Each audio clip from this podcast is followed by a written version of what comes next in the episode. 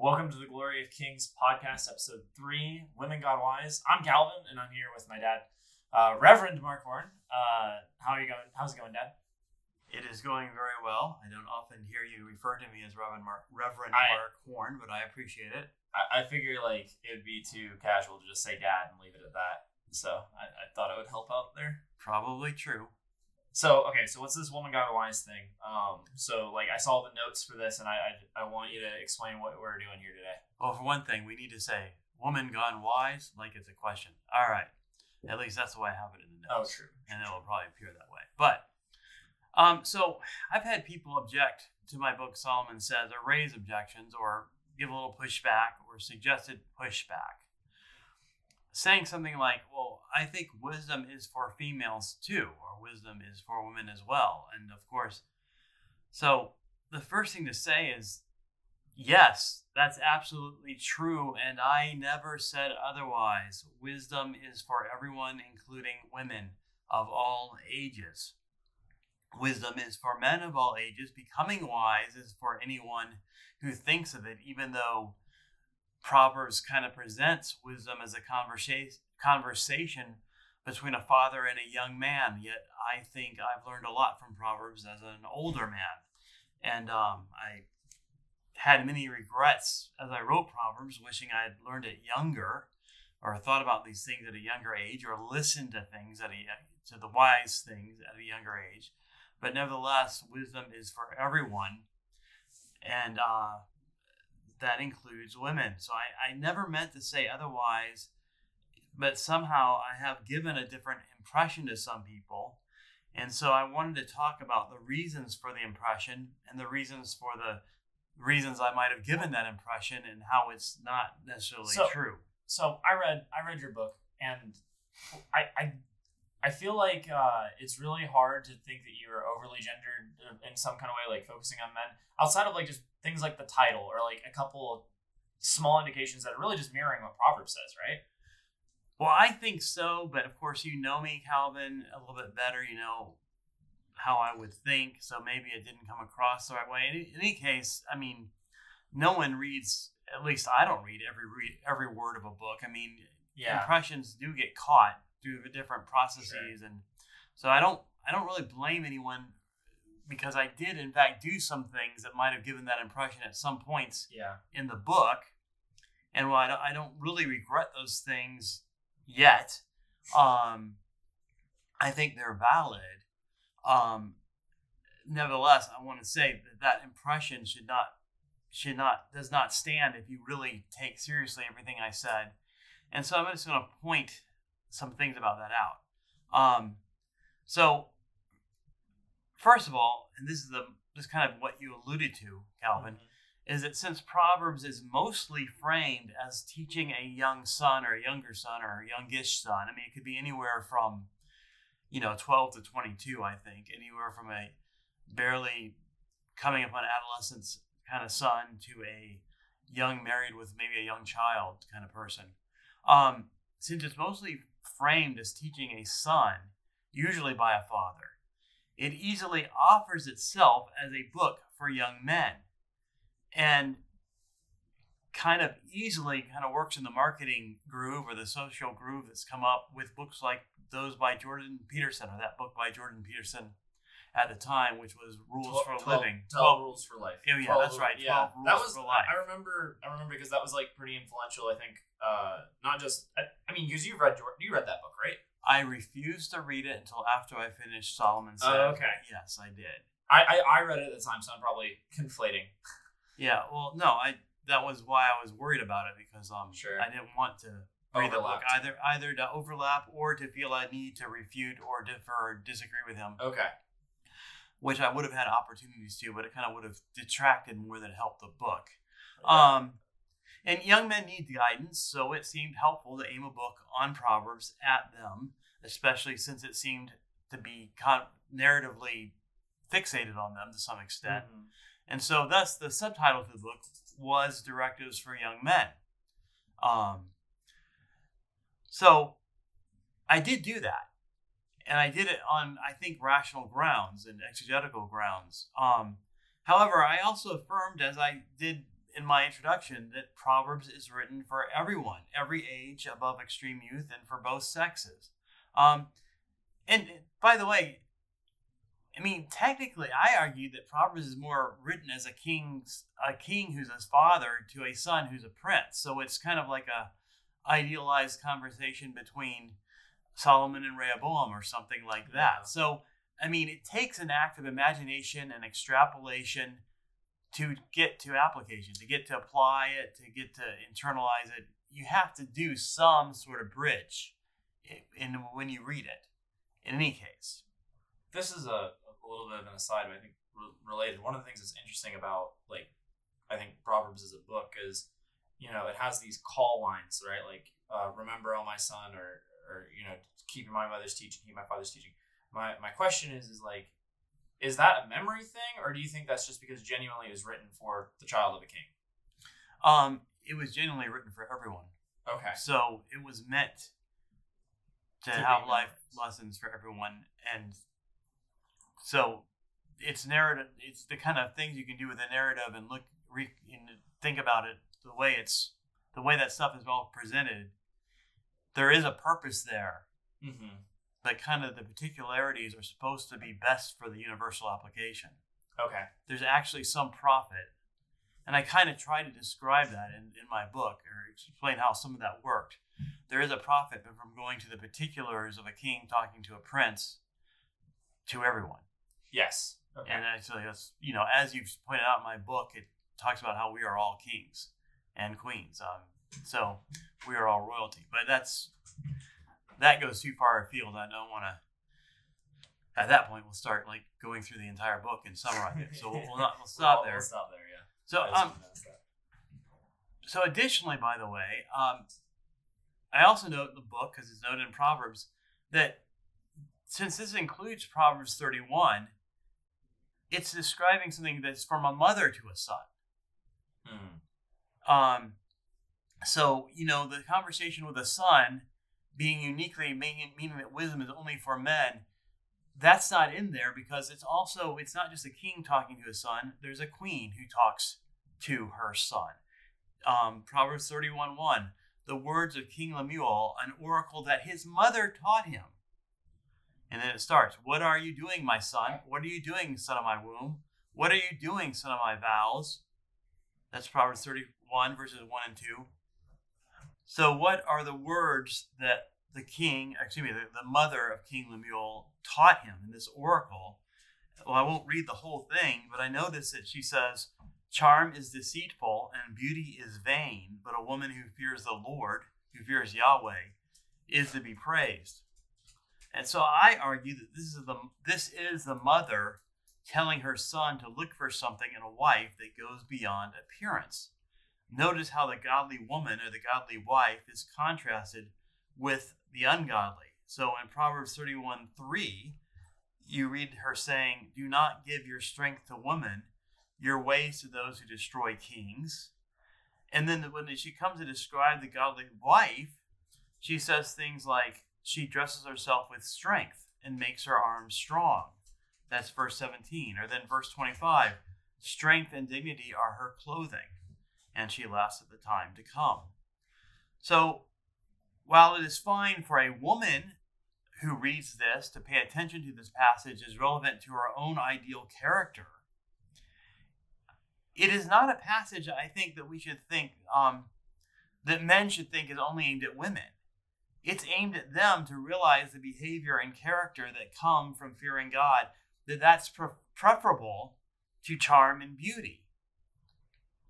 So that's how I interpret it. And frankly, I, one of the reasons I did so is I had always been brought up thinking that Proverbs 31, you know, 10 and following was the passage that was aimed at women. Like they are Yeah. supposed to pay special attention to this.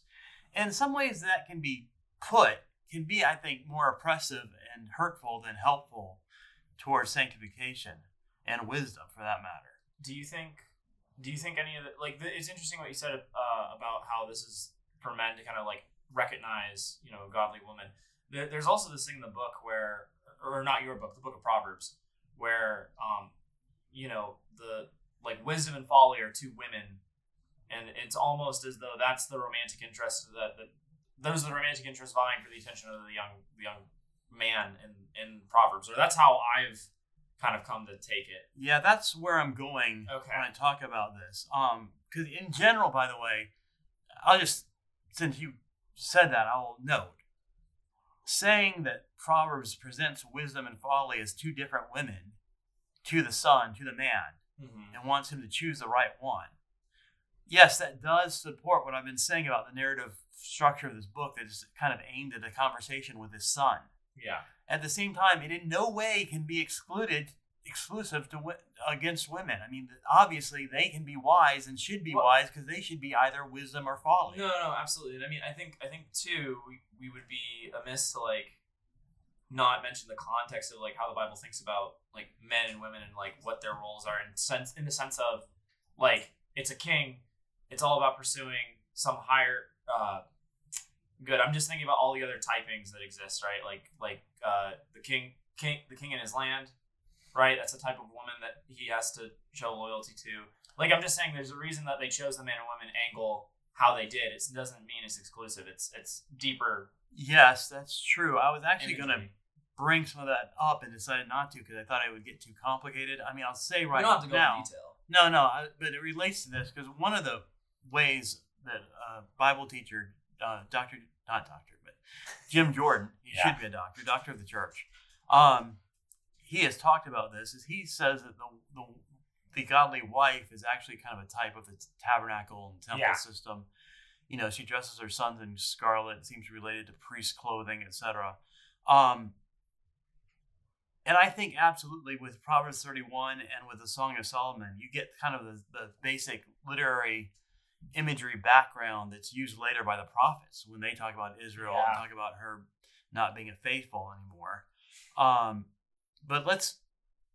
No, we can shy away from that. I just should- wanted to bring it up yeah, because I thought it was relevant. It is relevant. It's just that It's a lot. of things are relevant. um, Absolutely. but that relates that goes into what I was about to say, which is that part of the problem here is that the woman, the mother of Queen of King Lemuel, is talking about a woman who is obviously very well, wealthy. She considers a field and buys it. With the fruit of her hand, she plants a vineyard. That's only going to apply literally to a minority of women in history, at least Up so to that far point, certainly. Yeah. up to that point and for many years many centuries later um and still a minority now even with you know real estate and all this rest i mean it's you know obviously we're getting more wealthy in general but still just like i said for the man you know you've got to pretend you've got to think about a prince and how this applies to everyone about these words to a prince to the son of a king so here you you still take it takes an act of imagination and extrapolation even for a woman to really apply this to herself and her own character. She's got to be careful about how she or anyone uses this as a standard. Um, most young men aren't likely to find young ladies already prepared to engage in business. So, you know, there's nothing wrong with that. You're overusing the model at that point. But as I said, however this model is supposed to be applied, I think the setup in verse 1 demands that we take it as originally intended to be advice to a son as to what he should want in a wife. So that's the setup. And we ought to also realize, and we've already kind of mentioned this, but in general, Proverbs as a book shows us wisdom is for women not only by Proverbs 31 giving a mother the authority to advise her son, and her words are the inspired word of God. Mhm. Um, now that that you know when she describes a godly wife, that's in a uh, what do we call it? It's a, the verses are all alphabetical. It's it's um I am acrostic. I think is the term for that. Ah, I'm you're not the sure. one who went to seminary. I'm. it's not a seminary. It's not but- okay. but anyway, well, um, I don't know. That's not my point. well, except that's where he taught that because we don't usually read it in Hebrew, but yeah. um, it's like Psalm 119 is the same thing. Okay. Yeah. Either that we you, you know that the, the the little Hebrew letters are put in most translations Yes. because to let you know that there's some alphabetical thing going on. Sequential. Um, so she might have learned that oracle from Mhm. somewhere else. Um, it might be a um, maybe maybe that was originally written by Solomon for all we know, but she's teaching it to her son for a reason. Um, the and that by the way she gels with something else. Sons are repeatedly told in Proverbs to heed their mothers as well as their fathers. Just like the fifth commandment involves both parents. Yeah. So do all the Proverbs I mean, there might be occasional exceptions. I know one of those exceptions is exclusive to the mother. It doesn't even mention the father. Um, I don't have the verse in front of me, so I'm not going to try to guess, but it's in there. Um, you know, it's easy enough on your app, your ESV app, to put mother in the search engine and go to Proverbs and go through it, and you'll see it. yeah. Um, but like so, the fifth commandment. Let's take Deuteronomy five sixteen.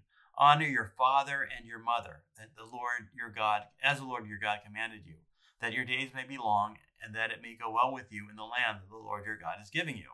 So Proverbs thirty verse seventeen gives us a really graphic application of this.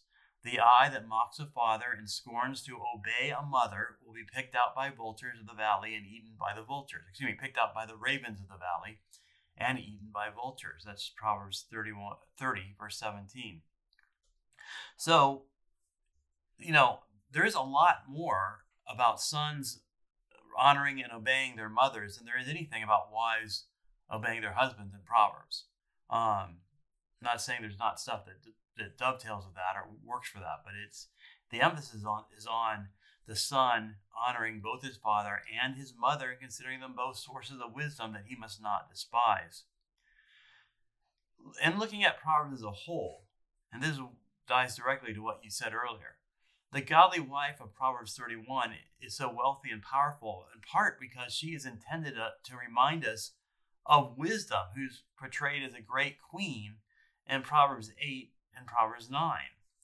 So the, remember, Proverbs is, is like a series of books. Um, I went with the traditional sevenfold interpretation that there's seven books of Proverbs. I've actually started wondering if there's only five, but that's beside the point. Um, the first book of Proverbs is Proverbs chapters 1 through 9. Mhm. Okay, and it begins as a father talking to his son. Chapter 1, verse 8 Hear, my son, your father's instructions, and forsake not your mother's teaching. But he goes on to talk about as a it's obviously the father talking in this place. So a second major point from all of this is that Proverbs as a whole is structured so the godly wife of Proverbs 31 cut. What's wrong? I I forgot where I was when I we, we I went up and said so I quoted the verse "Hear my son." But as the father speaks, when you get into chapter eight, he starts again because he's he's done it before, describing women or wisdom, excuse me, as a as a female, as a great queen, as a um, almost like a goddess-like figure. And his conversation morphs into her speaking. So in verses 32 to 34, and now, O sons, listen to me. Blessed are those who keep my ways. Hear instruction and be wise. Do not neglect it. Blessed is the one who listens to me, watching daily at my gates, waiting beside my doors. She is speaking now, and she refers to this to the sons, my sons. She's the mother. Yeah. So now, when you get to chapter nine, maybe the father reverts back because it starts describing wisdom in kind of the third person. It might be wisdom still speaking, this great female that's portrayed here. Either way, the emphasis goes onto wisdom as this great female, and she actually speaks to her sons, just like he was speaking to his son or his sons. So, in both cases, I mean, both in the case of the first book of Proverbs, Proverbs 1 through 9, and the book of Proverbs as a whole, the climax is with the woman, the female, wisdom, the godly wife, and the mother, the, the mother of the king. Um, and you'll notice that there's actually similarities between the godly wife of chapter 31 and what wisdom says about herself in chapter 8. Um, Proverbs 8, verse 14 I have counsel, I have and sound wisdom, I have insight, I have strength. And of course, I've already mentioned this, but I, at least I think I did. She she dresses herself with strength and makes her arms strong. Chapter 31, verse 17. Strength and dignity are her clothing. So yeah, I, I did mention that before. So wisdom and the wise wife they're strong because of it and they have strength. They offer strength to, to their husbands and their sons. So, all of that, I'll go back to from all that to just a more pedestrian point, but it's still obvious. The godly wife in Proverbs 31 shows the same wisdom, the same virtues, the same productivity, the same future orientation, the same responsibility as what the son has been exhorted to have or to gain throughout Proverbs. So she obviously listened to those lessons too, learned them, internalized them, and now practices them, and they're part of her character that she can pass on to others.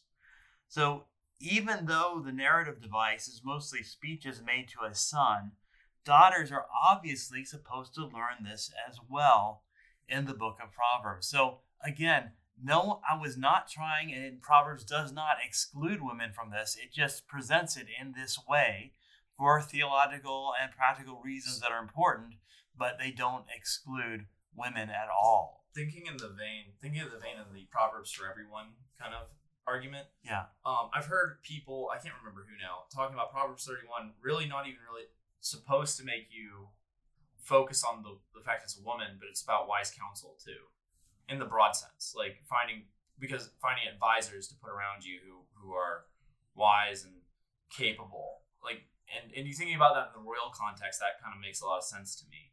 But that and of course that advice applies in both directions, right? Like like women should be looking for for good counsel and, and people around them who can help them. And I, I don't know. I don't know if you have any thoughts on that that way of reading Proverbs 31 specifically about it being about just general wise counsel. It's less about. It would obviously apply to wise counsel, so I agree with that. Except that I would just point out that these images and this yeah. device is not chosen like as a shell in which we get out the kernel, which is this one yeah, thing. Yeah. It rather unfolds into a lot of things, and the shell never gets thrown away because it's part of the inspired message. Um, so yeah, I kind of agree with that, but I want to nuance that with some protection. I mean, it also means choose a wise queen and listen to her, make her one of your counselors.